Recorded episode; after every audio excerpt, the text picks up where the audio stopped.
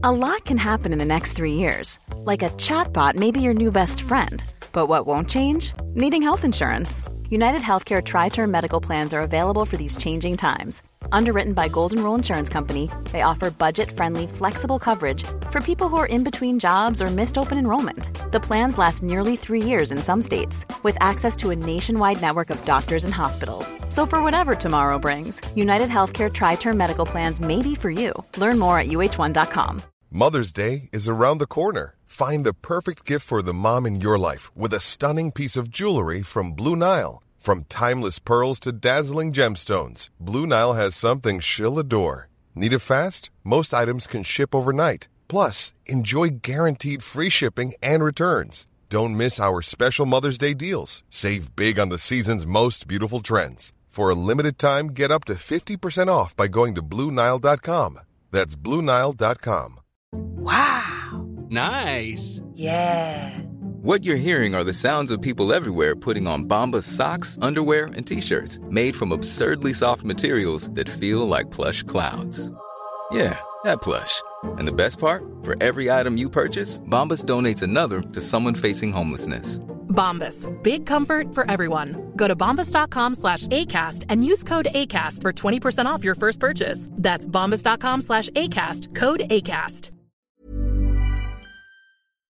یک کاری که من دوست دارم درباره شخصیت های مهم تاریخی بکنم اینه که تلاش کنم یه خورده واقعی ببینمشون از کاریکاتور تاریخی خورده در بیارم. خادم بود خائن بود. از قضاوت های یک کلمه ای و یه جمله ای و اینا دربارهشون پرهیز کنم. درباره آدمای معمولی مثل من و شما هم قضاوت های یک جمله ای حکم های قاطع و جامع دادن. معمولا کار کم فایده یه کار هیجان انگیزی هست. ممکنه به آدم احساس اینو بده که من تسلط دارم من می‌تونم سریع یه چیز جالب بگم کوبنده بگم یا بامزه بگم اینا. ولی واقعا فایده خاصی نداره. درباره آدم های معمولی این حرف به نظرم درسته. درباره شخصیت های تاریخی شخصیت هایی که اثرشون مثلا بعد از یک قرن همچنان دیده میشه و احساس میشه به نظرم درستتر هم هست یا مهمتر هم هست. مفیدتر از مردباد و زندهباد و خادم بود و خائن بود و اینها اینه که تلاش کنیم ببینیم طرف کارایی رو که کرده برای چی کرده اصلا چی کار کرده. یه بار بتونیم نگاه کنیم ببینیم چی کار کرده. توافق داریم سر این. یه چیزایی هست که نمیشه مثلا هاشا کرد دیگه. این کارا رو کرده. این کارا رو نکرده. بعد ببینیم برای چی این کارا رو کرده. اینا مرحله بعد دنبال چی بوده؟ اصلا اون چیزی که دنبالش بوده رو من میپسندم. دوست دارم فکر می‌کنم کار درستی بوده یا نبوده. موفق شده در رسیدن بهش موفق نشده. اینا سوالهای بهتریه فکر می‌کنم. ولی قدم اولش اینه که ببینیم مثلا چی کار کرده. در چه دنیایی کار کرده. فکر می‌کنم کار بهتری فکر می‌کنم مثلا برای حرف زدن از کار بهتری اینه که مثلا من خودم اگر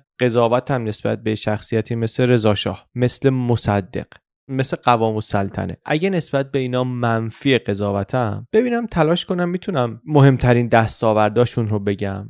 منی که فکر می‌کنم اینا شخصیت های منفی بودن می‌تونم بگم که آره این کارهای درست رو کردن اینا دستاورداشونه. اگر برعکس تحسینشون می‌کنم رضا شاه رو تحسین می‌کنم. اگه مثلا عکس مصدق رو گذاشتم تو کتاب خونم می‌تونم اشتباه های بزرگش رو هم بشمرم و ببینم یا نه. اگه این کار رو تونستم بکنم اون وقت به نظرم یکی دو قدم نزدیکتر شدم به اینکه از تاریخ دیروز برای امروز و برای فردا استفاده بکنم. الانم این ویدیو شروع تمرینیه برای همین کار درباره رضا شاه پهلوی. می‌خوام ببینم که می‌تونیم یه کاری بکنیم که مهمترین دستاوردهای رضاخان رو حالا این ویدیو اصلا به رضا شاه هم نمی‌رسه مال دوره نخست وزیری. مهمترین دستاوردش رو ببینیم می‌تونیم متوجه بشیم. بزرگترین اثرگذارترین اشتباهاتش رو هم قطعا میشه پیدا کرد دیگه. ولی می‌تونیم اصلا ببینیم توی چه دنیایی کار کرده و چی کار کرده و دنبال چی بوده. می‌تونیم تلاش کنیم اون دنیا و جامعه رو یه خورده شبیه در به اون چیزی که بود. نه از جایگاه همه چیز دان امروزمون. از جایگاه اون روز ببینیم یه خورده می‌تونیم دقیق تر بفهمیم یا نه. امیدم هم اینه که این ویدیو و چنین ویدیوهایی برای من شروع یک جور تازه تر و مفیدتری تاریخ خوندن و به تاریخ نگاه کردن باشه و بعد بتونم ادامه بدم. هم در اون دوره تاریخی بقیه دنیا رو مخصوصا داریم به دوره بین دو جنگ می‌رسیم بین جنگ اول و دوم جهانی و هم منطقه خودمون رو و از همه مهمتر ایران رو. حالا با این مقدمه بریم شروع کنیم ببینیم که رضاخان کی بود و چطوری آمد وارد صحنه سیاست ایران شد و چه کرد.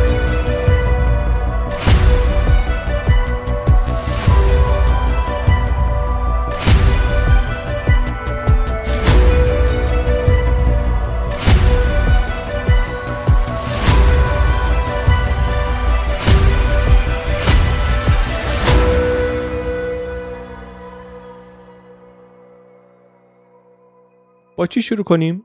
با چیدن صحنه. برای اینکه یک قضاوتی بتونیم داشته باشیم تا حد امکان منصفانه اول باید ببینیم وقتی رضا وارد عرصه سیاست ایران میشه ایران وضعش چیه؟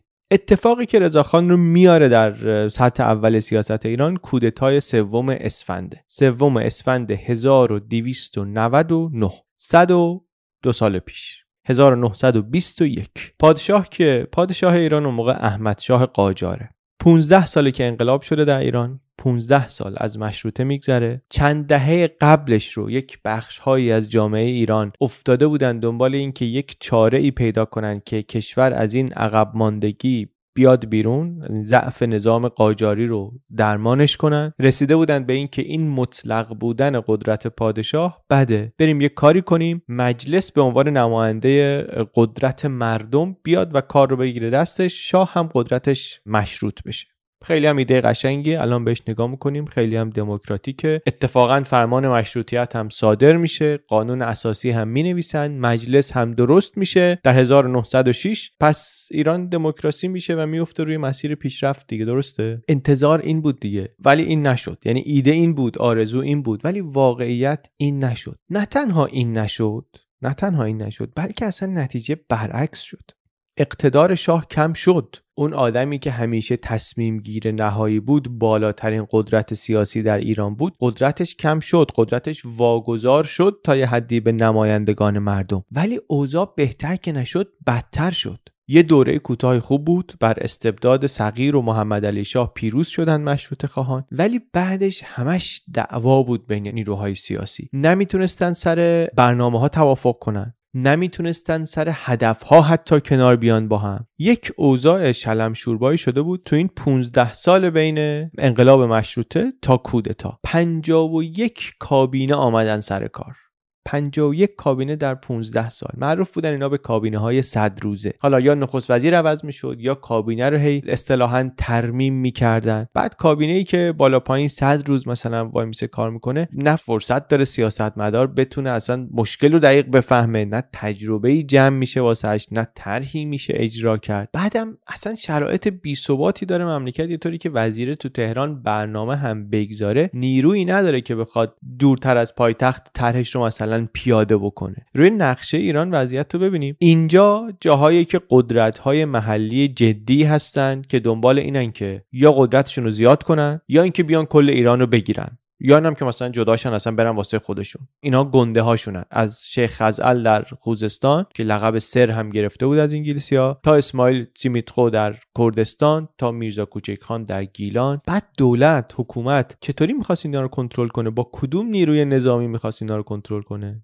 مملکتی که اون موقع یک نیروی نظامی واحد مشخصی که از دولت فرمان بگیره نداره. اصلا نظامی که یونیفرم دولت ایران رو بپوشه نداره. این قصه 400 سال پیش نیست. این داستان 100 سال پیشه. جنگ جهانی اول آمده و رفته. جنگ جهانی اول جنگی که توش ارتش به اون بزرگی جنگیدن. صنعت نظامی پیشرفت عظیم کرده. اون جنگ آمده رفته اون وقت در ایرانی که مستعمره هم نیست حکومت مستقل هم داره چهار تا نیروی نظامی هستن مستقل از هم که تقریبا همشون هم یا مستقیم یا غیر مستقیم تحت نظر یا در خدمت اصلا کشورهای بیگانه هستن. باز دوره رو نقشه رو تصویر ببینیم اینا رو. بریگاد قزاق داریم. 8000 تا سرباز داره و افسر ایرانی داره و اینا که تحت کنترل روس هاست. اینا می‌دونیم داستانش از سفر ناصرالدین شاه شروع شده بود و چک گرفته بود و آمده بود و اینا خلاصه هستن. منتها 1917 که در روسیه انقلاب شده گفتن دیگه ما نمی‌خوایم کارهای استعماری بکنیم. اونا رفتن بریگاد قزاق مونده به تدریج انگلیسی ها اومدن روی اینها مسلط شدن. حالا به داستانشون برمیگردیم. ولی پس ما بریگاد قزاق داریم به عنوان یکی از نیروهای نظامی. یه ژاندارمری هم داریم. که ژاندارمری رو سوئدی ها را انداختن تو ایران و اصل مأموریتشون هم این بوده که مالیات بتونن جمع کنن. خزانه داری ایران یک آمریکایی اون موقع در رأسش به نام مورگان شوستر. این برای اینکه بتونه مالیات جمع بکنه این ژاندارمری رو راه انداخته و اینا دارن کمکش می‌کنن. 8500 تا سرباز ایرانی هم مثلا اینجا هستن. یه بریگاد مرکزی داریم که 1295 شروع شده یعنی خیلی عمری ازش نمیگذره. این برای حفاظت از پادشاه و پایتخت درست شده. این تحت نظر افسرای سوئدی و لهستانی. از همه اینا شاید عجیبتر یک تفنگداران جنوب داریم. SPR South Persia Rifles پلیس جنوب. این یه نیروی مسلحی مستقیم از انگلستان برای اینکه از منافع انگلیس حمایت کنه در جنوب ایران. سربازای هندی و اصلا یعنی یک نیروی یک کشور خارجی داخل ایران نیروی مسلح داره تحت امر خودش. هیچ کاری به دولت ایران نداره. این وضع نیروهای امنیتیه از اون ورم این نیروهای محلی و اینا هستن و کلی هم اشرار و یاقی جا به جای کشور. یه طوری که شما از شمال ایران می‌خوای بری جنوب ایران به جای اینکه از توی ایران بری راحتتره و امتری که بری عراق از اونجا بری پایین دوباره از مرزهای جنوب غربی بیای تو. اینطوری امتره وضع راه ها اینه. در چه جامعه ای؟ در جامعه ای که اون موقع بین 8 تا 12 میلیون نفر تخمین می‌زنیم که جمعیتش بوده. تخمینی سرشماری درستابی نداریم. تخمین می‌زنیم جمعیتش اون موقع این بوده خیلی بعید بیشتر از 12 میلیون نفر بوده باشه. 80 درصد جمعیتش یا روستانشینن یا اشایرن 20 درصدش ساکن شهرها هستن. وضع اقتصاد و صنعت هم داغونه. یعنی وضع اقتصاد خراب بود اصلا که انقلاب مشروطه شد. تو این کابینه های صد روزه هم خب طبیعتا وضع بهتر نشده بدتر شده. صنعتی هم که در کار نیست. کل صنعت و خدمات با هم سهمش از اقتصاد 10 درصده 90 درصد اقتصاد کشور کشاورزی و دامداری. دولت هم ناکارآمده. حالا دولت ناکارآمد برای ما خیلی چیز عجیبی نیست. اون موقع هم اینطوریه که دولت منابع غذایی رو نمی‌تونه مدیریت کنه. شرایط که بحرانی میشه که بحران هم زیاد اتفاق میفته همه چی از کنترل خارج میشه. خشکسالی که میشه یا مثلا مثل زمان جنگ جهانی اول که نیروهای اشغالگر در ایران هستن تقاضا میره بالا کنترل از دست دولت در میره قحطی میشه یه جمعیت زیادی در اثر گرسنگی تلف میشه. نمی‌تونه دولت نمی‌تونه اداره کنه. تراز تجاری ایران یعنی تفاوت صادرات و واردات نفت رو بذاریم کنار خیلی سنگین همیشه منفیه. در 1298 یه سال قبل از کودتا واردات سه و نیم برابر صادراته. یعنی کشور ضعیفه کشور خیلی خیلی ضعیفه. اما در حالی که این ضعف رو داره دو تا چیز مهم داره در اون مقطع که باعث میشه برای یه قدرت هایی در دنیا مهم باشه. یکیش موقعیت ژئوپلیتیکشه موقعیت جغرافیایی سیاسیشه که حساسه و یکی هم وجود نفته که تازه داره برای دنیا مهمتر و مهمتر میشه. برای همینم قدرت های مهم دنیا حواسشون به ایران هست. نه حواسشون به ایران هست به معنی خوبش. حواسشون به ایران هست به معنی بدش. به این معنی که حواسشون هست که وقتی تو جنگ جهانی اول میگه ایران من بیطرفم میگن باشه خسته نباشی. روسا از شمال میان انگلیسا از جنوب میان و کشور رو می‌گیرن. این اتفاقی که هم در جنگ جهانی اول افتاد هم در جنگ جهانی دوم افتاد. در هر دو جنگ ایران اعلام بیطرفی کرد ولی کسی جدی نگرفت اعلام بیطرفی رو. در جنگ جهانی اول ولی یک اتفاق مهمی افتاد در روسیه که برای ایران خیلی اثرگذار شد. در روسیه در 1917 روسیه که ایران رو اشغال کرده بود و توی جنگ جهانی اول بود وسط این ماجرا توش انقلاب شد انقلاب کمونیستی شد. می‌دونیم یه فلشبک بزنیم به قرن 19 قرن 19 می‌دونیم قرن بازی بزرگ روسیه و انگلیس بود از جمله در ایران. اینا اوایل قرن 20 اومدن اختلافاشون رو گذاشتن کنار در جاهای مختلف دنیا. ایران رو تقسیم کرده بودن بین خودشون بالا مال روسا پایین مال انگلیسا و اینطوری داشتن ادامه می‌دادن بعدم که جنگ جهانی شد. منتها روسیه ضعیف شد. ضعیف شد بعدم مثلا توش انقلاب شد انقلاب 1917 روسیه از ایران کشید بیرون. یه مدتی اصلا از عرصه سیاست رسمی قایب بود. حالا نفوذش بود روی گروه های غیر رسمی و شورشی مثلا ایدئولوژی کمونیست و اینا بودن نفوذش بود. منتها روسیه در صحنه اصلی نبود. انگلیس شد قدرت خارجی یک کتاز در سیاست رسمی ایران. یک کتاز بود ولی نگران هم بود. دو تا چیز بود که انگلیس رو نگران ایران می‌کرد. یکی مسئله نفت بود یکی مسئله هندوستان بود. هم نگران بود که تو خود ایران یه گروه های نزدیک به بلشویکا بیان یا نزدیک به کمونیستا اینا یه جوری به قدرت برسن یا اصلا قدرت رو بگیرن دستشون همونطوری که در روسیه مثلا گرفتن. یا در یه جاهای قدرتمند بشن یه پایگاه قوی درست کنن بی ثباتی و هرج و مرج و اینها بشه. این هم از دو نظر میگیم برای انگلیس نگران کننده بود. هم می‌تونست نفتشون رو تهدید کنه که خیلی خیلی براشون مهم بود و هم می‌تونست برای امنیت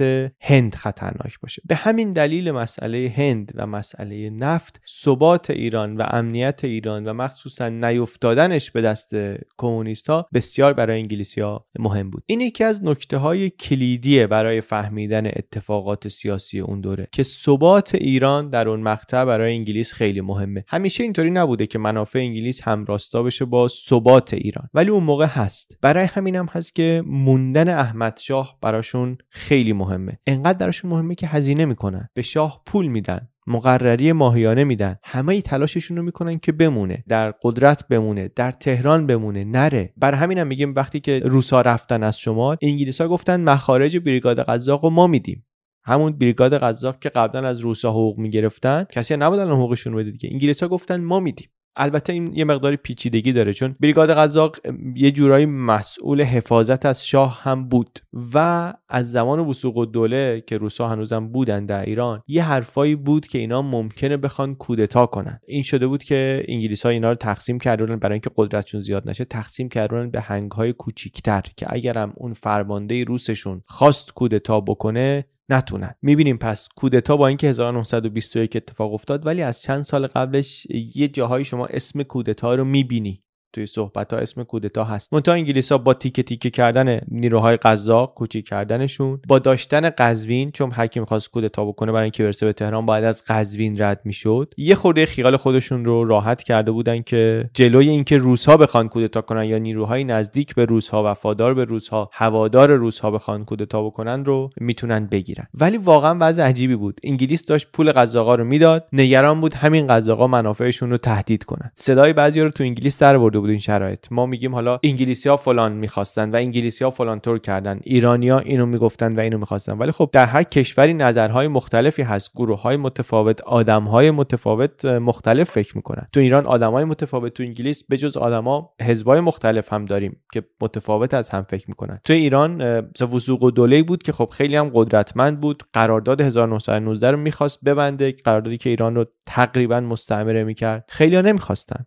با اینکه وسوق الدوله قدرتش زیاد بود ولی اونقدر زیاد نبود که بتونه قرارداد ببنده. در انگلیس هم کسایی بودن مثل لورد کرزن. لورد کرزن وزیر خارجه انگلیس بود کسی بود که درباره ایران نظر داشت کتاب نوشته بود درباره ایران و می‌گفت ایران برای منافع انگلیس انقدر اهمیت داره که ما هر طور شده باید ثباتش رو حفظ کنیم. هر چقدرم هزینه شد باید بدیم چون ارزشش رو داره. کرزن اینطوری فکر می‌کرد. یه گروه دیگری بودن در همون انگلیس می‌گفتن آره ثبات ایران برای ما مهمه ولی خرجش رو ما نباید بدیم. خرجش رو ایرانیا باید بدن.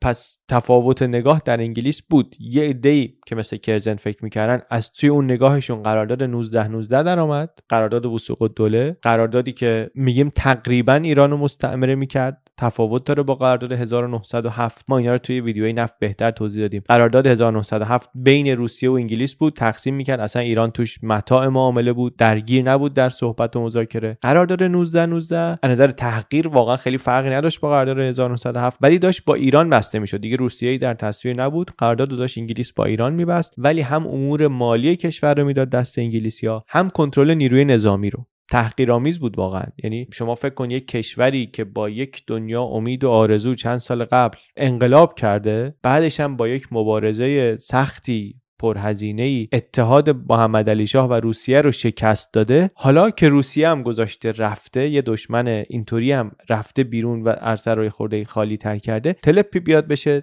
تقریبا مستعمره یا تحت الحمایه انگلیس. این رو جامعه نمیپذیرفت. نمیپذیرفت. تا همین امروزیش هم پسندیده نیست. قرارداد 19 19 بدنامه. کسانی که عامل قرارداد بودن مثل وسوق و دوله منفور شدن در تاریخ ایران. در تاریخ نویسی عمومی تا امروز هم وسوق و دوله آدم بدنامیه. احمد شاه حاضر نشد بره پشت قرارداد وایسه. سرنوشت قرارداد 19 19 این بود. آخرش هم خود قرارداد به خاطر همه مخالفت هایی که علیهش بود اصلا هیچ وقت به مرحله اجرا نرسید. این ادامه اون دیدگاه کرزن بود که آره ثبات ایران انقدر برای ما لازمه و انقدر مهمه که حتی شده باید براش هزینه بدیم. هزینه چی می‌داد انگلیس با قرارداد 19 19 چند تا تعهد داشت می‌داد دیگه که راه بسازه راه هم بسازه امنیت و تجهیز کردن کشور و آموزش و اینا رو قرار بود بیاره روش انجام بده. مجانی البته قرار نبود انجام بده. به خرج کشور بود. منتها رو کاغذ به خرج کشور بود. کشور که پولی در بساط نداشت که خود خرج دربار و خرج قشون قزاق و انگلیس داشت می‌داد. قرار بود انگلیس به ایران وام بده. بعدا از محل درآمدهای گمرکی مثلا برداره پولشو برداره. منتها ریسک داشت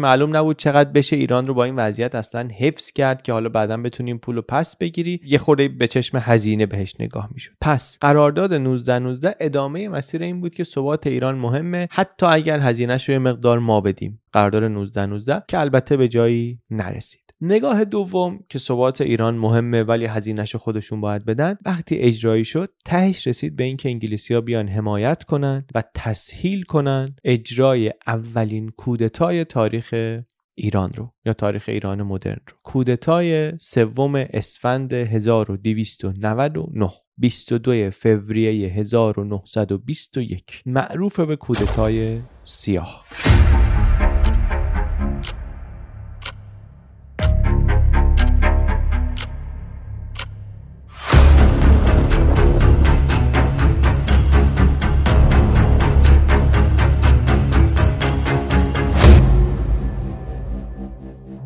کودتا چیه؟ کودتا یعنی یک بخشی از توی خود حاکمیت بیان با کمک نظامی ها قدرت دولتی رو به یک شکل فراقانونی تصاحب کنن حالا این نظامی ها گاهی خودشون میان دولت جدید رو درست می‌کنن گاهی هم فقط میان کمک می‌کنن که سیاستمدار تغییر کنه منتها نتیجهش هر کدوم که باشه فرقش با انقلاب اینه که اولا در کودتا کلیت نظام حاکم سر جاش میمونه اداره قوه مجری است که میفته دسته گروه دیگری و ثانیا معمولا مشارکت مردمی خیلی نیست. حالا اگرم باشه خیلی کمه. کودتای سوم اسفندم همینطوری بود. کودتایی بود که چهره نظامی توش به قدرت مستقیم نرسید. کسی که به قدرت رسید رضاخان نبود. بعد از کودتا سید زیاددین تباتبایی بود که نخست وزیر ایران شد. مشارکت مردمی هم توش یه چیزی در حد صفر. پس کی کودتا کرد؟ سید زیاددین تباتبایی و رضاخان. علیه کی؟ علیه دولت. با شاه کاری نداشتن. اینا با شاه کاری نداشتن. شاه هم خیلی کاری با اینا نداشت. حتی بعضیا میگن در جریان کودتا هم گذاشته بودنش انگلیسی ها و البته اینا اون موقع تنها کسانی هم نبودن که به فکر کودتا افتادن. اون تصویری که از وضع کشور دادیم رو اگه دوباره تو ذهن خودمون مرور کنیم معلومه که اونطوری نمی‌تونه سیستم ادامه بده. یه چیزی باید بشه یک اتفاقی باید بیفته. و یکی از چیزهایی که می‌تونست بشه یکی از که می‌تونست بشه این بود که کشور بره زیر چتر کشور خارجی که نشد. یه گزینه دیگه که می‌تونست بشه این بود که یک شخصیت قدرتمندی بیاد که جلوی از هم پاشیده شدن مملکت رو بگیره. یه جاهایی می‌خونی که مدرس هم انگار در فکر کودتا بوده. یه جاهایی می‌بینی سردار اسعد بختیاری هم بوده. نصرت و دوله فیروز هم بوده. اون فرمانده سابق بریگاد قزاق هم بوده. گفتم مثلا زمان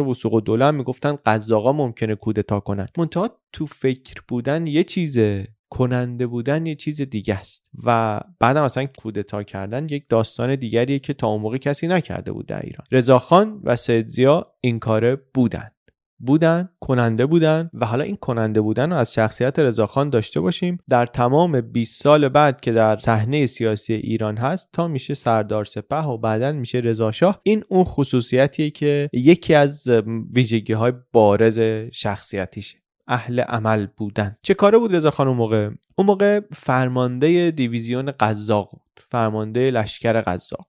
روزها که رفته بودن شده بود فرمانده. یه قصه جالبی هم درباره فرمانده شدنش هست معروفه. میگن که رفته بود رضاخان با نیروهای قزاق با میرزا کوچک خان بجنگن و شکست خوردن عقب نشینی کردن برگشتن قزوین. به قزوین که می‌رسن آیرون ساید و نیروهاش در قزوینن. آیرون ساید فرمانده نیروهای انگلیسی بوده در شمال ایران اون موقع. آیرون ساید به اینا میگه که به قزاقا میگه که اسلحه‌هاتون رو تحویل بدید. اسلحه‌هاتون رو تحویل بدید بعدن برید توی شهر. تحکم آمیز هم میگه انگار اینو. رضا خان خیلی سریح هیچکی نیست هنوز رضا خان اون موقع تقریبا. خیلی سریح میگن با آیرون ساید برمیگرده میگه که قوای قزاق الان زیر نظر پادشاه ایرانن و از هیچ بیگانه ای دستور نمی‌گیرن. یه خورده آیرون ساید جا می‌خوره از این سرکشی. به مترجمش میگه که توضیح بده که من منظورم اینه که سلاحاشون رو تحویل بدن چون می‌خوان وارد شهر بشن. نمی‌خوام خلع سلاحشون کنم. ولی این تو ذهنش میمونه که این افسر چه شجاعتی داره نشون میده حداقل در برخورد کردن با افسر ارشد خارجی. این تو ذهنش میمونه و اثر می‌گذاره. روی اون که آیرون ساید بعدا پیشنهاد میده. رضاخان رو برای اینکه بشه فرمانده قزاق ها. یه داستان دیگه هم من خوندم درباره آشنایی آیرون ساید با رضاخان اونم داستان جالبیه. میگن که وقتی که رفته بود آیرون ساید تبریز معروف بود که بین این هنگای قزاق اونایی که تبریز هستن یک نظم و روال بهتری دارن. رفته بود که فرمانده اینها رو ببینه. دید که یک افسری این اولین باریه که انگار رضاخان رو می‌بینه. دید یک افسری چارشونه قد بلند دماغ عقابی پر انرژی خیلی جدی. خودش میگه که اون موقعی که من اینو دیدم مالاریا داشت تب داشت میلرزید ولی نه به خودش می آورد مرخصی حاضر بود بگیره. بعد خورده بیشتر در احوال و کارش دقیق شدم دیدم چه آدم رکی هم هست. پشتن در پشتم اینا سرباز بودن و صحبت کردم باش دیدم از سیاست مدارهای ایرانم بدش میاد و میگه اینا منفعت طلبن اینایی که تو مجلسن و اینا. خلاصه اینکه این خصوصیت های شخصیتی و کارآمدی رضاخان که قبلا البته چشم دیگرانی رو هم گرفته بود چشم آیرون ساید رو هم می‌گیره. با اون قصه هایی که تعریف کردیم داریم به این می‌رسیم که در ذهن خیلی ها یک نقشی به نظر می‌رسید که لازمه یک کسی بازی بکنه که جمع بکنه ایران رو. از فروپاشی جلوگیری کنه چون مملکت دیگه اداره درست اداره نمیشه که هیچی اصلا دیگه داره تقریبا اداره نمیشه. و حالا داره کم کم یک شخصیتی برای این پیدا میشه برای اینکه اون نقش رو بازی بکنه پیدا میشه و شخصیتی هم هست که از خیلی نظرها براش مناسبه. حواسمون هم باشه این انگلیسیه که قرارداد 19 19 رو نتونسته پیش ببره. نه با وسوق و دوله بدنام کارش رو پیش برده نه با مشیر و دوله خوشنام کارش رو جلو برده. از اون طرف می‌خواد هم که نیروهاش رو از ایران ببره چون میترسه نیروها رو تو ایران نگه داره روسها اینو به شکل تهدید ببینن و اونا هم دوباره بخوان بیان در شمال ایران مستقر بشن. دیگه حالا امپراتوری روسیه نیست ولی بالاخره اتحاد جماهیر شوروی هست اونم وارث همون حکومت دیگه. و از اون طرف دیگه انگلیس ها به احمد شاه هم اعتمادی ندارن که بتونه مملکت رو نگه داره و نذاره که تجزیه بشه یا بیفته دست کمونیستا. برای همین دنبال اینن که به هر ترتیب ممکن آدم قدرتمندی رو پیدا کنن که بتونه منافعشون رو اینجا تأمین کنه. چرا؟ منافعشون چیه؟ گفتیم ثبات ایرانه. و ثبات ایران کاریه که از عهده این حکومت دیگه به نظر می‌رسه خارجه. می نویسه آیرون ساید در خاطراتش که الان یک کودتا فقط به درد ما می‌خوره. یک کودتا فقط می‌تونه کار ما رو اینجا در بیاره. چرا؟ گفتیم موقعیتی که ثبات ایران برای انگلیس مهمه. آیرون ساید تو خاطراتش یه جای دیگه میگه که همه فکر می‌کنن من معمار کودتا هستم و راستش رو بخواید خودم هم همین فکر رو می‌کنم. معلوم نیست راست میگه یا مثلا می‌خواد حالا اعتبار کودتا رو واسه خودش ورداره. کلا هم این بحث و اختلاف نظر دامنه داریه بین مورخین و متخصصین که طراحی اصلی این کودتا با کی بود؟ آیرون ساید طراحی کرد رضاخان اجرا کرد یا اینکه نه کار رضاخان بود آیرون ساید کمک کرد. اینو به وارد دعواش نمیشیم. نمی‌دونیم من واقعا. من نمی‌دونم واقعا. منتها به عنوان واقعیت تاریخی این رو می‌دونیم که در عرصه سیاست ایران اون موقع رضاخان رو کسی نمیشناخت. و رضاخان هم کسی نبود که آشنایی خاصی با مملکت داری داشته باشه یا تخصصی در سیاست و زد و بند و اینها داشته باشه. و البته اینا می‌دونیم که انگلیسی ها به آدمای دیگه هم فکر کرده بودن. برای اینکه کودتا را اجرایی کنند. رضاخان هم با دیگرانی حرف زده بود درباره کودتا به جز آیرون ساید. با مدرس جاهایی میگن که صحبت کرده بود. با وسوق و دوله حتی میگن که صحبت کرده بود که آره من میترسم ایران بلشویک بشه و یه کاری باید کرد و اینها. حتی یک نقلی هست از منشی اون زمان سفارت آلمان که رضاخان قبل از اینکه آلمان وضعش اون بشه و در جنگ شکست بخوره و اینها با آلمان ها صحبت کرده بود و نقشه یه کارهایی به کمک اونها داشت که البته اون هم پیش نرفت. و این اصلا قبل از اینی که سر و کله آیرون سایدی در ایران پیدا بشه. اینا ولی همش زمینه است. اینا زمینه است که دیگرانی هم داشتن. کمتر یا زیادتر. خیلی های دیگه هم شاید با خیلی های دیگه صحبت کرده بودن. ولی نهایتا اونی که کودتا کرد رضاخان بود در کنار سید زیا سید زیا الدین طباطبایی.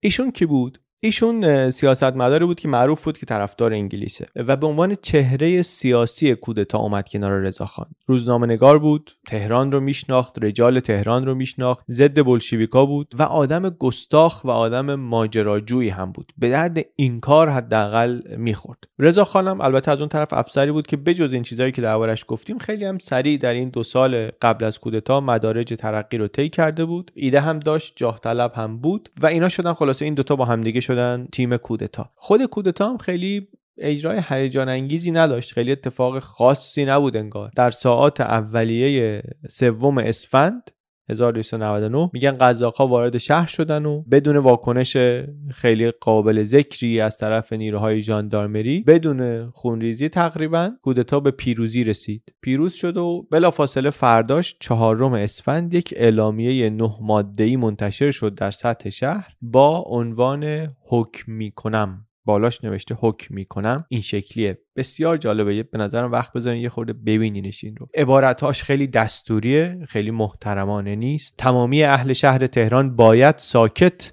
و مطیع احکام نظامی باشند. یه همچین لحنی داره و حکومت نظامی اعلام می‌کنه. بعد از هشت شب بیرون نیاین شلوغ کنین مجازات سخت میشید روزنامه ها همه توقیفن. بیشتر از سه نفر یه جای جمع بشید با قوه قهریه متفرق میشین. سینما تعطیل قمارخونه تعطیل عرق فروشی تعطیل. کسی رو مست ببینیم می‌گیریم می‌بریم محکمه نظامی. پستخونه تعطیل تلفن خونه تعطیل تلگراف خونه تعطیل ادارات دولتی تعطیل. از این دستورا هم تخطی کنید سختترین مجازات ها. کی اعلامیه داره میده؟ آخرش هم نوشته رئیس دیویزیون قزاق اعلی حضرت اقدس شهریاری و فرمانده کل قوا رضا.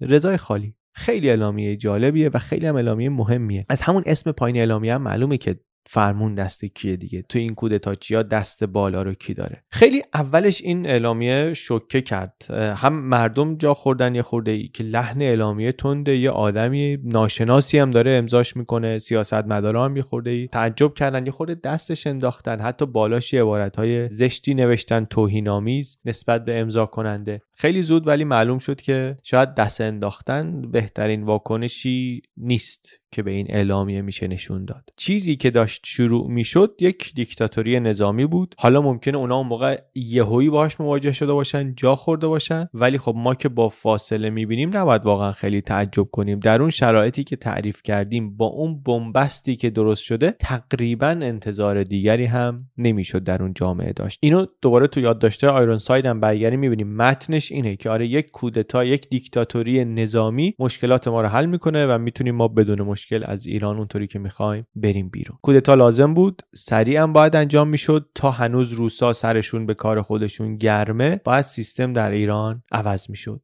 و عوض شد. کی؟ 1299 شمسی 1921 حالا طبق عادتی که داریم در بی پلاس یکم زوم اوت کنیم. ببینیم که وقتی که در ایران داره کودتا میشه در بقیه دنیا چه خبره؟ اطراف ایران چه خبره؟ بقیه دنیا چه خبره؟ 1921 جنگ جهانی اول تمام شده در اروپا. پیمان ورسای رو تحمیل کردن متفقین به آلمان و متحدینش. آلمان شکست خورده توش جمهوری وایمار حاکم شده. اون حس عظمت طلبی که قبل از جنگ داشته الان تبدیل شده به یک تحقیر شدگی. پیمانی هم که تحمیل کردن بهش شرایط صلحی هم که بهش دادن خیلی یک‌جانبه‌ست و نامتعادل. اینم تشدید کرده این احساس رو و وضع آلمان خلاصه اینه.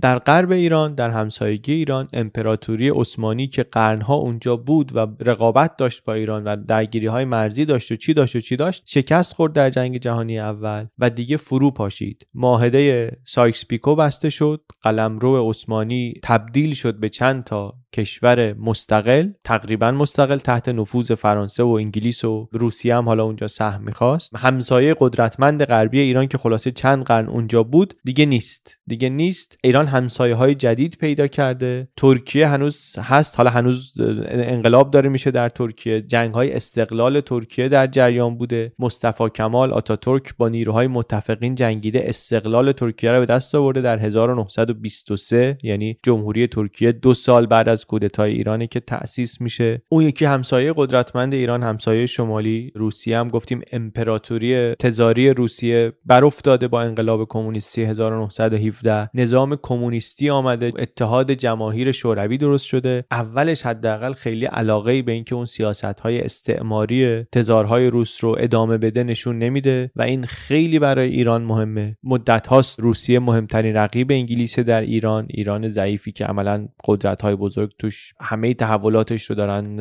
نقش پررنگی دارن حداقل توش. در اروپا یک تحول فکری مهمی داره اتفاق میفته که بعدا هم رو سرنوشت اروپا تاثیر می‌ذاره هم غیر مستقیم حداقل روی تحولات ایران. نظریاتی مبتنی بر ملیگرایی ملتگرایی نژادگرایی یه مقدار در در اروپا و مخصوصا در آلمان بعد از جنگ جهانی اول که شکست خورده و تحقیر شده و در ایتالیایی که پیروز شده البته سمت پیروز ها هست. داره اینا به تدریج توجه میشه بهش. تو آلمان بیشتر با تاکید روی نژاد در ایتالیا بیشتر با تاکید روی ملت به ترتیب نازیسم و فاشیسم داره یواش یواش شکل می‌گیره. الان اینا فوش سیاسی هستن. شما به یکی نمی‌تونید بگین نازیست یا فاشیست. ولی اون موقع اینطوری نیستن. اون موقع حرفای خیلی مدروس هستن. آمریکا الان دیگه کم کم داره بازیگر مهمی میشه در جهان. آخرای جنگ جهانی اول اومده کمک کرده به برنده های جنگ در واقع به متفق متفقین پیوسته و کمک کرده جنگ رو پیروز بشن. تصور عمومی حداقل اینه که اثر مهمی گذاشته روی پایان جنگ. بدون اینکه آسیب زیادی از جنگ دیده باشه داره از مزایاش بهره مند میشه. رئیس جمهور آمریکا وودرو ویلسون داره سعی می‌کنه آمریکا رو بیشتر بیاره توی معادلات جهانی و البته تو آمریکا هنوز یه مقاومت زیادی هم هست که نه ما باید کنار بمونیم ما نباید بیایم وسط. انقدر این اختلاف نظر تو آمریکا زیاده که خود آمریکایی خود وودرو ویلسونی که میاد ایده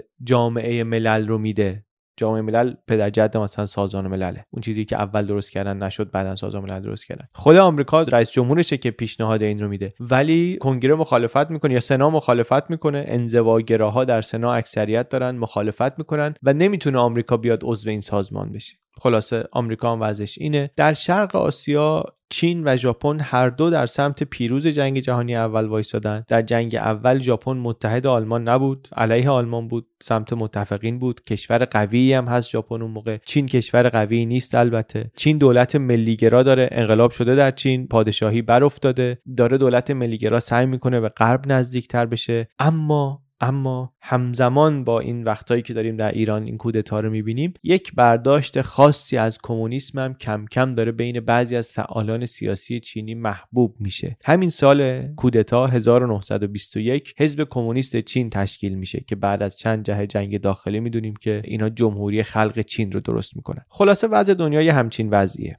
وضع دنیا تقریبا کم و بیش حداقل بعضی از کشورها اینه و شاید برجسته ترین نکته همونی باشه که اولش گفتم. یک موجی از ملیگرایی در دنیا را افتاده از دهه های آخر قرن 19 و الان بعد از اینکه یه سری از این امپراتوری های قدیمی جمع شدن از دنیای قدیم امپراتوری روسیه و امپراتوری چین و امپراتوری عثمانی و اتریش مجارستان و اینا داریم وارد قرن جدید میشیم و یکی از ویژگی هایی که تو اون دهه ها صداش بلنده حرفایی که صداش بلنده ملی گراییه ملی گرایی در ایتالیا در آلمان در ترکیه و در چنین شرایطی و در چنین دنیایی در ایران کودتا میشه. رضاخان و سدزیا میان یعنی رضاخان به کمک یه سری قزاق‌ها میان و سدزیا هم بهشون اضافه میشه. بعد شاه نماینده میفرسته که شما واسه چی آمدید تهران؟ برگردید اینا. رضاخان میگه نه ما آمدیم این وضع نابسامان رو درست کنیم یک دولت مقتدری بیاریم سر کار. اول بهشون میگن شما نمیشه بیاید تو شهر. کودتا میگم کودتای بی اتفاقی تقریبا. مهمترین چیزی که دربارش میگن اینه که آره اینا گفتن نمی‌تونید بیاید تو شهر. گفتن نباید با بخوایم بیایم بریم زن و رو ببینیم به خونمون سر بزنیم. خلاصه اومدن تو چند نفر؟ بین هزار تا سه هزار نفر. هشت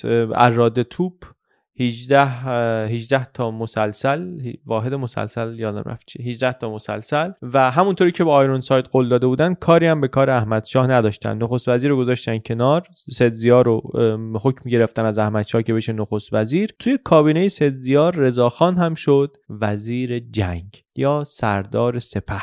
که لقبی بود که تا زمان پادشاهی حداقل باهاش موند. بعد هم رضاخان داد ده نفر از شخصیت های سیاسی شناخته شده رو گرفتن. از قوام السلطنه و فرمان فرما که حالا خیلی زیاد در حبس نموندن تا مدرسی که خیلی زیادتر از اینها در حبس موند. اینا رو گرفتن که مشکلی سر راه استقرار دولت کودتا پیش نیاد. چیکار می‌خواست بکنه دولت؟ یک برنامه بلند بالای دهم پر کنه نشدنی واقعا. از اصلاح مالیه و عدلیه توش هست تا طرح زیباسازی پایتخت. منتها در اصل سدزیا قرار بود همون کاری رو بکنه برای انگلیسی که وسوق و دوله نتونسته بود بکنه. همون کنترلی رو براشون فراهم کنه روی امورات ایران که می‌خواستند و با قرارداد 1907 نتونسته بودن و با قرارداد 1919 هم نتونسته بودن. روی مالیه امور مالی و روی قشون. منتها دولت که مستقر شد خیلی زود معلوم شد که سدزیا هم خیلی فرقی با این نخست وزیرای قبلی نمی‌کنه. توانایی های شخصیش برای اینکه نظم مستقر کنه و در این اوضاع سیاسی متلاطم خودش رو بتونه مسلط کنه خیلی فرقی با اون با نخست وزیرهای قبلی نمی‌کنه. اینم مثلا به اندازه سه ماه تقریبا میانگین عمر همه کابینه های بعد از مشروطه. همونقدر حکومت کرد و یعنی کودتا مشکل این دولت های مستعجل رو نتونست حل کنه. بعد از اون هم دولت ها آمدن و رفتن. یعنی بازم چیزی انگار عوض نشد. چیز زیادی عوض نشد. یه چیزی عوض شده بود.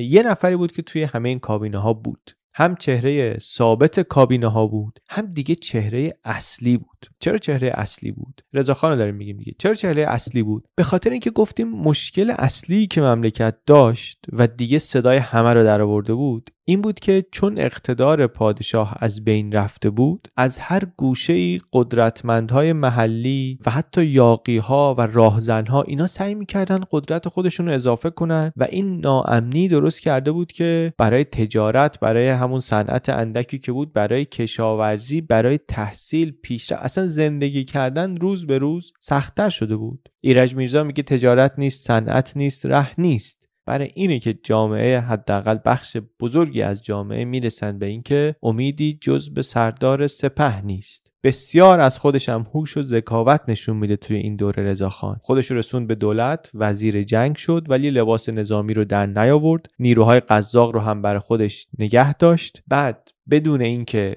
موافقت کنی که نیروی خارجی بیاد در قشون یا حتی اجازه بده سرباز انگلیسی بیارن برای قشون ایران؟ گفت بودجه رو به من بدید من درست می‌کنم. شروع کرد به اینکه یکی یکی بره سراغ این یاقی ها و قدرت های محلی و از هر جوری که اینها بودن سرکوبشون کنه. این یه چیزی بود که انگلیسی ها برشون نمی آمد انگلیسی ها چی می‌خواستن؟ ثبات رو می‌خواستن. به بختیاریا پول می‌دادن به خزعل پول می‌دادن اینجا به یکی پول بدن اونجا به یکی بدن. حالا یه آدم میومد از دولت ایران می‌گفت امنیت رو من تأمین می‌کنم. اینا می‌گفتن ما همین رو می‌خوایم. یه کسی امنیت رو تأمین کنه ما به تو پول میدیم تو برو تأمین کن امنیت رو. توافق کردن دست از حمایت از این محلی ها برداشتن. در واقع شانس بزرگی که رضاخان در این دوره میاره اینه که منافع ایران و منافع انگلیس به صورت استثنایی شاید همراستا شدن. هر دو طرف چیزی که می‌خوان به دلایل کاملا متفاوت چیزی که بهش احتیاج دادن ثبات و امنیت و این باعث میشه که حداقل کارشکنی رو بکنن در مسیر هم و حد اکثر همکاری رو.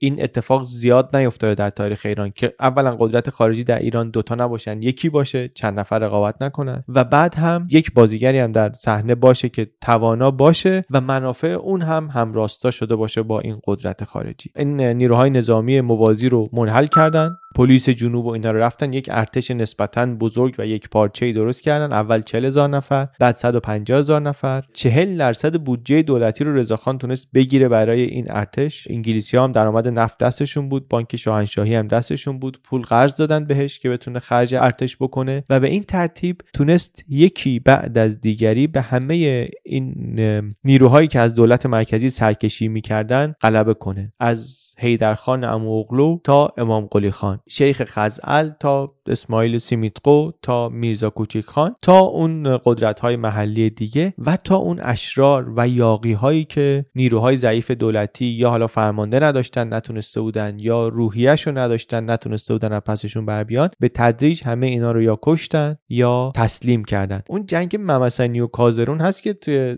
دایجان ناپلون هی می‌گفت. اینا دوتا از جنگایی که رضاخان با اشرار محلی اون منطقه انجام داده بود. اینو ازش ساده نگذریم. این قضیه تأمین امنیت که میگیم اینطوری نبود که یک موضوع واقعا یکی از موضوعاتی باشه که پیش روی کشور باشه. هر پیشرفتی هر تغییری اگر می‌خواست اتفاق بیفته قدم اولش این بود که امنیت تأمین بشه. و توی کشوری داریم صحبت می‌کنیم که سالها میگذشت از آخرین باری که امنیت داشت. حالا یک افسر قزاقی آمده بود و به تدریج وضع ثبات کشور رو حداقل برگردونده بود به دوره قبل از مشروطه. مشروطه اون همه امید و آرزو و قدرت شاه رو محدود کردن و عدالتخانه و آزادی و همه همه همه. ولی امنیت تا حد زیادی از دست رفته بود. برای همینم میگیم فارغ از اینکه نخست وزیر کی بود چهره اصلی کابینه شده بود رضاخان نخست وزیر میومد می‌رفت وزیر جنگ این میموند. ارتش رضاخان بود که در ولایات و گوشه و کنار می‌رفت جلو. کم کم سیاسیونی هم که مخالفش بودن در مقابلش خل اصلاح می‌شدن. همونایی که اون اعلامیه حکم می‌کنن براشون سنگین بود. همونایی که از موج بازداشت های بعد از کودتا جا خورده بودن اینا همه کم کم اسمایی که میرن پایین. اینا کم کم در آسمان سیاست ایران کم فروختر میشن. ستاره اقبال رضاخان سردار سپه هی پرنورتر میشه. انقدری که دیگه سه سال هنوز از کودتا نمیگذره. یعنی سه ساله که تازه آمده تهران که احمد شاه حکم نخست وزیری رو می‌زنه برای خود رضاخان سردار سپه. کلا اگر نگاه کنیم به پیشرفتش در قدرت و موفقیتش در این دوره می‌بینیم آدم زرنگی بوده آدم زیرکی بوده که تونسته زود یاد بگیره بازی سیاست رو و در مدت خیلی کوتاهی پیشرفت بکنه. حکم رو احمد شاه می‌زنه بعدش هم دیگه میره فرانسه که میره فرانسه دیگه میره و بر نمیگرده. تا آخر عمرم بر نمیگرده. کمی بعد از رفتن احمد شاه رضاخان میگه که می‌خوایم ایران رو جمهوری کنیم.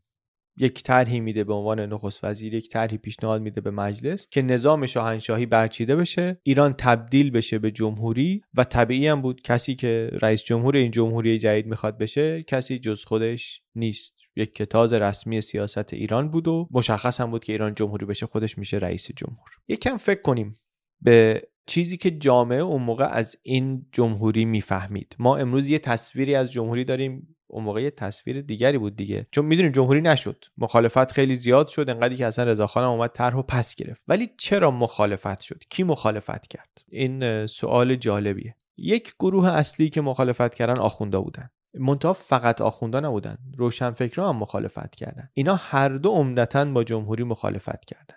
ولی چرا؟ چی می‌دیدن؟ جمهوری رو چی می‌دیدن؟ در اون دنیا. دنیای قبل از جنگ جهانی دوم دنیایی که آره توش جمهوری های هستن ولی نه واقعا جمهوری انقدر زیاده نه دموکراسی توش انقدر زیاده نه اینکه دنیا اینطوری به هم وصله که مثلا ایرانیا دید داشته باشن بدونن که چی قراره بشه وقتی میگی جمهوری چه اتفاقی می‌خواد بیفته. مهمه که ببینیم اینا چی می‌دونستن از جمهوری که باهاش مخالفت می‌کردن. آخوندا چی می‌دونستن از جمهوری؟ آخوندا چی دیده بودن؟ ترکیه آتاتورک رو دیده بودن. اونم ندیده بودن که یه چیزایی شنیده بودن درباره ترکیه آتاتورک. آتاتورک در ترکیه یک جمهوری لائیک درست کرده بود. یعنی چی؟ یعنی وزارت شریعت و اوقاف منحل شده بود. یعنی مدارس مذهبی رفته بودن زیر نظر وزارت ملی آموزش. مشهور بود به اینکه از مظاهر زندگی شریعت زدایی کرده. حالا خیلی هم واقعا دید دقیق و درستی از وضع ترکیه وجود نداشت. یه روایت ضد مذهبی اقراق شده ای در ایران شایع شده بود و این باعث شده بود که این اهل امامه خیلی از جمهوری بترسن. و البته شاید ترسشون بیپایه هم نبود شاید. مقایسه می‌کردن دیگه. در طول تاریخ ایران به خصوص بعد از صفویه سلطان پادشاه حافظ و حامی شریعت بود. مخصوصا وقتی روحانیت حساس می‌شد روی یک موضوعی حتما پادشاه هم یه واکنشی نشون می‌داد. مثالش توی جنگ های ایران و روس دور دوم جنگ های ایران و روس هست. مثال دیگه بزرگترش شاید توی جنبش تنباکو هست. و البته اینا هم دم به دم دلواپس نمی‌شدن. منتها وقتی که احساس خطر می‌کردن پادشاه توجه می‌کرد و در مقابل روحانیت شیعه هم همیشه در مجموع از نهاد پادشاهی دینگستر دفاع می‌کرد. در کنارش بود. خودش رو در کنار اون جاش رو خوب می‌دید. جاش رو خوب و مطمئن می‌دید. امن می‌دید. برای همین اون مدل جمهوری که تصورش هم ازش فقط جمهوری ترکیه بود واقعا براش مدل جالبی نبود. برای منافعش هم خوب نبود. این پس آخوندا به این خاطر با جمهوری مخالف بوده. عمدهشون احتمالا. بقیه چی ولی؟ روشنفکرا چی؟ رجال سیاسی و نماینده های مجلس چی؟ چون توی اونها هم اینطوری بود که در حمایت از جمهوری دو دستگی وجود داشت. یعنی مخالفت بود مخالفت زیادی هم بود مخالفت خیلی مؤثری هم بود. اول که البته جمهوری اومد اینطوری نبود. اول که طرحش آمد طرفداراش در مجلس بیشتر بودن. اکثریت شکننده ای داشتن. و البته مخالفان قدری داشتن مثل مدرس. منتها خب یک اتفاقی افتاد که این وضع عوض شد و این موازنه به هم خورد به ضرر جمهوری به هم خورد. مدرس هی تو مجلس نطق می‌کرد نطقهای طولانی در مخالفت با رضاخان و جمهوری. بعد یه نماینده ای پا میشه میره یه روز یه کشیده میخوابونه در گوش مدرس. حالا یا تو مجلس یا تو راهروی مجلس یک سیلی می‌زنه که خبرش پخش میشه و خیلی سر صدا می‌کنه. هم به خاطر اینکه سیاستمدار مهمیه بعدم آخوندم هست روحانی هم هست. کار خیلی برای جمهوری خواها خراب میشه. میرزاده عشقی میگه که از آن سیلی ولایت پرصدا شد دکاکین بسته و قوقا به پا شد به روز شنبه مجلس کربلا شد. خیلی اتفاق مهمی بود خیلی اتفاق مهمی بود. ز جمهوری به جای یک گام ره بود. خدا داند که این سیلی گناه بود که این سیلی زدن خدمت به شه بود. حرف میرزاده عشقی. خلاصه ولی این کار رو خیلی خراب می‌کنه. یه بهانه ای میشه که مخالفان بیان بگن که این جمهوری نیومده داره اینطوری شروع می‌کنه. وای به حالی که حالا بیان و مستقر بشه. بشن و چه خواهند کرد با ما و اینها و صدای مخالفان بلندتر میشه و محقتر میشن در مخالفت و صدای موافقین ضعیفتر. از اون بدتر دوم فروردین سال 1303 یک گروهی از مردم میرن برای مخالفت با جمهوری میرن جلوی مجلس جمع میشن. رضاخان شخصا با نیروهای ارتش میان جلوی مجلس با شدت عمل و خونریزی سرکوب می‌کنن این جماعتی رو که جمع شدن. اینم باز خرابتر کرد. عشقی میگه قشونی خلق را با نیزه راندن. بسی پیر و جوان سرنیزه خوردند. گروهی را سوی نظمیه بردند. چهل تن اندرین هنگامه مردند. برای حفظ قانون جان سپردند. دو تن تا کنون هستند. بیمار به ضرب تحت و زیر آوار. بعد دیگه نه تنها مخالفین جمهوری صدای بلندتری پیدا کردن که اصلا دیگه داشت زمزمه هایی هم بلند می‌شد که رضاخان رو استیزاه کنن از منصب نخست وزیری که یه چیزی بود که واقعا تا قبلش با توجه به اون قدرتی که پیدا کرده بود در سیاست ایران فکرش رو هم کسی نمی‌کرد. اینجا رضاخان متوجه شد که دیگه پیگیری این ایده جمهوری شدنی نیست مخالفت ها باهاش زیاده اشتباهایی هم کرده توی این مسیر. اصلا ممکنه که این موقعیت ممتازی رو هم که داره به خطر بندازه. شد رفت قم. رضاخان شد از این حرکت پشیمان به سعدآباد رفت از شهر تهران از آنجا شد به سوی قم شتابان. حجج بستند با او عهد و پیمان که باشد بعد از این بر خلق غمخوار. ز جمهوری نگوید هیچ گفتار. دریغ از راه دور و رنج بسیار. این حجج بستن با او عهد و پیمان هم یه داستان بامزه‌ای داره. یه روایت دست دومی ازش هست. پسر یکی از این آخوندهایی که تو اون جلسه بوده تعریف می‌کنه. اینو پیشنهاد می‌کنم خودتون بشنویدش توی این قسمت از تاریخ شفایی هست. مصاحبه مهدی حایره یزدی همون اوایل نواره. ولی خلاصه میره رضا شاه قم با سه تا از علمای مهم اون موقع قم دیدار می‌کنه و روز 13 فروردین از خود قوم یک تلگرافی می‌زنه خطاب به عموم ملت ایران. رسما توش اعلام می‌کنه که به خاطر مخالفت ها ایده جمهوری رو پس می‌گیرن. و اینطوری میشه که پرونده جمهوری رضاخانی در ایران بسته میشه. هم روشنفکران مخالفن گروه زیادیشون هم سیاسیون مخالفتی دارن که با اشتباهاتی که دولت می‌کنه و رضاخان می‌کنه این مخالفت ها بیشتر هم میشه و هم آخوندا مخالفن. میشه فکر کرد به اینکه اگر این پرونده جمهوری رضاخانی بسته نمی‌شد چی می‌شد؟ حالا آخونده واقعا شاید بعید بود بعد از تجربه مشروطه دوباره بیان یه چیزی مثل جمهوری رو بپذیرن. ولی اگر بقیه پشت این ایده می آمدن چی می‌شد؟ اگر روشنفکران مجلسی ها اینا مخالفت از اول نمی‌کردن یا اون اتفاقات نمیافتاد شرایط چقدر متفاوت می‌شد؟ الان بعد از 100 سال مثلا وضع ما بهتر بود؟ یا همین بود. اینا رو از اون باز دوباره نرمش های ذهنی از اون بازی های وات ایفه که فکر می‌کنم بهانه خوبی براش درست می‌کنه این موضوع. بگذریم. رضاخان عمده کاری که در دوره نخست وزیری می‌کنه ادامه تثبیت اوضاع و برقراری امنیت در کشور. زمان سردار سپه بودن و وزیر جنگ بودن این کار شروع کرده الان هم ادامه میده. هرچی موفق تر میشه در این کار جایگاهش هم بیشتر تثبیت میشه. هرچی جایگاهش بیشتر تثبیت میشه انگلیسی ها اعتمادشون بهش بیشتر میشه و بیشتر باهاش همکاری می‌کنن. پادشاه قبلا هم که تهران بود قدرت چندانی نداشت. الان که اصلا دیگه ایران نیست که بخواد تاثیر خاصی هم داشته باشه رضاخان هم ایده جمهوری رو گذاشته کنار ادامه داره میده به کار. ویژگی کاریش البته تو همین دوره هم مشخص تکروه و آدم مستبدیه استبداد رأی داره. معلوم این تکرو بودن صفت منفیه صفت خوبی نیست. مخصوصا اگر شما در رأس یک نظام سیاسی باشی به خاطر اینکه قطعا شما اشتباه می‌کنی. همه اشتباه می‌کنن. و هرچی قدرتمندتر باشی اشتباهت هم مخربتر میشه. شما اگر متحدهایی داشته باشی مخالفینی داشته باشی منتقدهایی داشته باشی و با اینها مجبور بکنی خودت رو که کار بکنی اشتباهاتت اصلاح میشه پیشنهادهایی می‌گیری که بالاخره یه نفر نمی‌تونه هر چقدر باهوش باشه تیزبین باشه اینا باشه نمی‌تونه همه پیشنهاداش درست باشه همه کاراش خوب باشه. دیکتاتوری ولی خب دیکتاتور وقتی خود رأیی داره به نظر بقیه توجه نمی‌کنه خودش رو محروم می‌کنه. خیلی واضحه. خودش رو محروم می‌کنه از دیدن زوایای دیگر کار. این حرف درستیه. در شرایط کلی حرف درستیه و خیلی واضح و بدیهی هم هست. شرایط اون روز ایران رو که ببینیم شاید یک چیزای دیگه هم بشه ولی دید. یه چیزایی که انگار این استبداد رأی توی یه جاهای انگار کمک کرده. تو اون مقطع این تکرو بودنش به صورت استثنایی انگار هم به نفع خودش تمام شده که بیشتر در سیاست ایران ماندگار بشه و هم تا یه جاهای حتی به ایران کمک می‌کنه که از اون وضعیت بحرانی که داره در بیاد. این یه خورده برای من جالبه که ببینیم همین ویژگی که ویژگی منفیه اینم ممکنه نتیجه های درستی داده باشه این رو. داده باشه اینجا. این به خاطر اینه که شرایطی که ایران داره اون موقع شرایط استثنائیه. فکر کنم اینو این مقدار باز کنیم چون مهمه به نظرم. برگردیم دوباره ببینیم که وضع ایران بعد از مشروطه چی بود. قرنها سیستم این بوده که پادشاه حرف اول و آخر رو می‌زده و بقیه حد اکثر اگر پادشاه تمایلی نشون می‌داده و شخصیتش هم اینطوری بوده و شرایط هم اجازه می‌داده ممکن بوده بتونن بهش مشاوره بدن. حالا شرایط عوض شده. تقریبا درباره همه موضوعات مهم سیاسی نمایندگان مردم می‌تونن نظر بدن.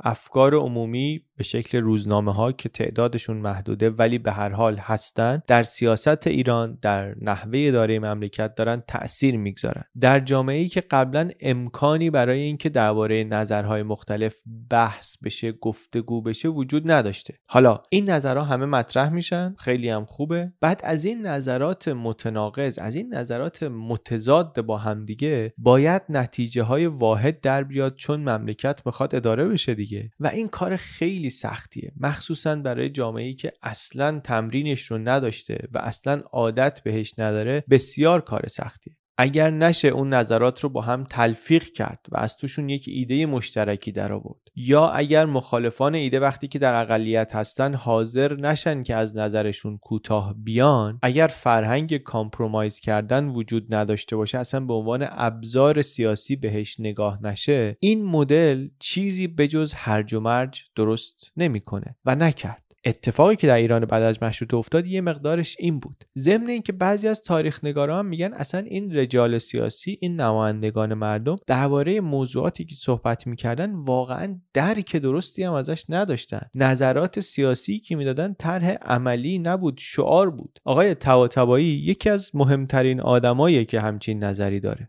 یا روشنفکرا به قول آقای آجودانی تاریخ نگار دیگری که من خیلی از نوشته هاش یاد گرفتم. میگه که اصلا ذهن و زبانشون زمینه کافی نداشت روشنفکرا که این مفاهیمی رو که ازش حرف می‌زنن درست درک کنن. بر همین از زمان مشروطه هم کلی تقلیل های مفهومی اتفاق افتاد. همین که نهایتا به لحاظ کار کردی سیستم ناکارآمد شد. و این ناکارآمدی سیستم یه چیزیه که خودش رو نشون میده. و میرسونه به جایی که وقتی نیروهای سیاسی خودشون نمی‌تونن با هم به تفاهم برسن به توافق برسن گاهی به جای اینکه یک امتیاز دادنی رو قبول کنن به رقیب سیاسیشون حتی یه باخت موقتی رو قبول کنن در عمل قبول می‌کنن یه نفر از خارج دعواهای سیاسی. یه نفر بالای این دعواهاشون بیاد بیسته و سیاست رو و کشور رو از این وضعیت نجات بده. یک مثال معروف این به قدرت رسیدن ناپلون در فرانسه دیگه. به دولت هایی که اینطوری شکل می‌گیرن دولت دولت بناپارتی هم میگن بعضی وقتا به همین خاطر. یک شخص با اراده ای که از مخالفت ها نمیترسه خیلی گوشی به حرف چهره سیاسی نمیده میاد تو این وضعیت هرج و مرج و اتفاقا ممکنه گزینه بدی هم نباشه. یه مثال بزنیم درباره این مواردی که میگیم سرش دعوا بود کار مملکت رو مختل کرده بود. فکر می‌کنم با مثال واضح تر بشه. مثال خوبش قضیه راه آهنه. الان خیلی به عنوان مثلا افتخارات و دستاوردهای رضاخان میگن که راه آهن کشید. خب فکرش که مال رضاخان نبود که بگی که یهو یه روز گفت مملکت راه آهن لازم داره برم بکشم و مثلا نابغه بود که فهمید ایران راه آهن می‌خواد. مدت ها بود همه می‌دونستند که یکی از مشکلات اصلی توی مملکت جابجایی انتقاله. جابجایی آدم جابجایی نیروی نظامی انتظامی بار جابجایی توش خیلی سخته انگلیسی ها برنامه داشتن که بعد از اینکه جنگ تمام شد در عراق که منطقه تحت نفوذشون بود راه آهن بغداد بصره رو تمام کنن میل هم داشتن که بقیهش رو تا تهران و از این ور تا ساحل خزر طرف ایرانی ادامه بده بکشه بره. کمک فنی هم حاضر بودن بکنن وام هم حاضر بودن بدن. فکر منافع خودشون هم بودن طبعا. فقط فکر منافع خودشون بودن. کاربرد همچین راهنی در ایران برای انگلیس هم بود که نیروهاشون رو بتونن سریعتر در ایران منتقل کنن. مثل وقتی که فکر ثبات ایران بودن منافع خودشون دنبال منافع خودشونن ولی یه جاهای منافع دو طرف رو هم میفته منتها سر این راهن هی بحث و گفتگو بود. هی بحث و گفتگو بود. نظر می‌دادن همه و نظرم داشتن. نمایندگان مردمم بودن سیاستمداران بودن. خیلیاشون هم واقعا نمی‌دونستن چی دارن میگن ولی می‌گفتن. می‌گفتن که راهن نمی‌خواد جاده می‌خواد شوسه می‌خواد. ماشین سواری انقدر ماشین باری تو مملکت انقدر هی بحث بود. آخرش در 1305 مسیر راهن و دولت تعیین کرد برد مجلس رایحه رو دوباره اعتراض پشت اعتراض تحسن کردن که نه این مسیر مناسب نیست مسیر باید اون یکی باشه. آخرش مجلس با کلی دعوا مجبور شد موافقت کنه. حالا اگر در یک فضای آروم مثلا سر مسیر بحث می‌شد یا بحث کارشناسی می‌شد احتمالا مسیرهای بهتری می‌تونست انتخاب بشه دیگه. حتما می‌تونست بشه. منتها واقعا تو اون شرایط که هر کسی بدون اینکه پشتوانه علمی عملی محکمی داشته باشه می‌خواد یه حرفی بزنه کل قضیه رو ببره به یه سمت دیگه و مملکتم راهن نداره. در حالی که خب خیلی جاهای دنیا خیلی وقته که راهن دارن و زیادم دارن یعنی یک عقب افتادگی بزرگی هم باید جبران بشه اصل پیش بردن کار خیلی مهمتر میشه تا مثلا به بهترین شکل انجام دادنش. راهن یک مثالی که سالها سرش بحث بود و واقعا از مرحله بحث جلوتر نمی‌رفت و خیلی موارد دیگری رو میشه مثال زد که مثل همینه. همین بود که هر دولتی میآمد با این بحثا که بیشتر حالت دعوا به خودش می‌گرفت بیشتر از صد روز نمی‌تونست بمونه نمی‌تونست کار بکنه. و تو این شرایطی که میگیم رضاخان مجموعا نخست وزیر موفقی بود.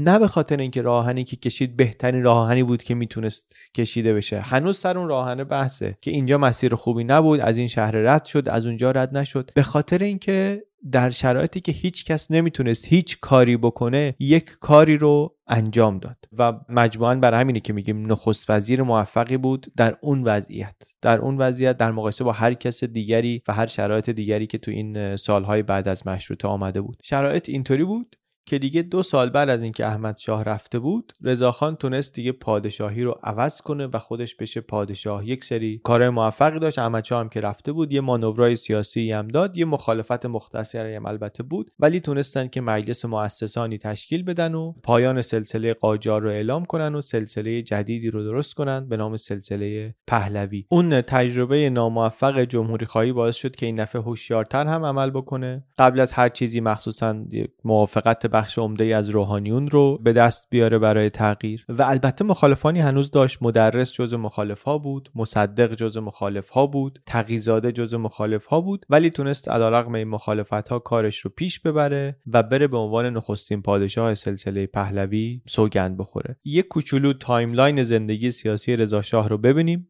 تا همین جایی که آمدیم جلو روی تصویر که آخر ویدیو دیدمون دوباره کامل تر بشه. حالا به پادشاهیش که هنوز نرسیدیم ولی از دوره ای که قزاق بود تا کودتا وزارت جنگ و نخست وزیری و بعد از اون هم پادشاهی. 43 سالش رضاخان که با کودتا میاد تهران و میشه وزیر جنگ یعنی همون موقع 20 سالی از پادشاه احمد شاه بزرگتره. چهار سال وزیر جنگ دو سال نخست وزیره و در 1925 در 47 سالگی میشه پادشاه ایران. به دوره رضا شاه و بقیه موضوعهای مربوط به این دوره که گذشت حالا در ویدیوهای دیگه می‌پردازیم. این اون دوره تاریخی که خیلی باهاش کار داریم هم در ایران و هم در بقیه دنیا. subscribe کنید اگر دوست دارید ویدیوها رو و subscribe نکردید like هم بکنید اگر که پسندیدید که به ما کمک می‌کنه. دم شما گرم که این ویدیو رو دیدید. من علی بندری این کانال یوتیوب بی پلاس.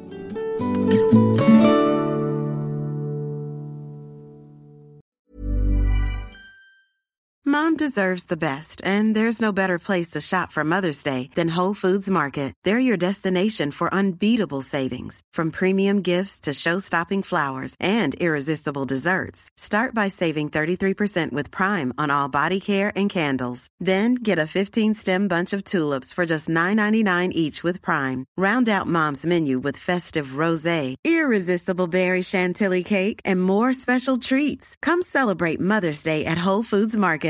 Normally, being a little extra might be a bit much, but not when it comes to healthcare. That's why United Healthcare's Health Protector Guard fixed indemnity insurance plans, underwritten by Golden Rule Insurance Company, supplement your primary plan so you manage out of pocket costs. Learn more at uh1.com. Hi, I'm Daniel, founder of Pretty Litter. Cats and cat owners deserve better than any old fashioned litter. That's why I teamed up with scientists and veterinarians to create Pretty Litter. Its innovative crystal formula has superior odor control and weighs up to 80% less than clay litter. Pretty Litter even monitors health by changing colors to help detect early signs of potential illness. It's the world's smartest kitty litter. Go to prettylitter.com and use code ACAST for 20% off your first order and a free cat toy. Terms and conditions apply. See site for details.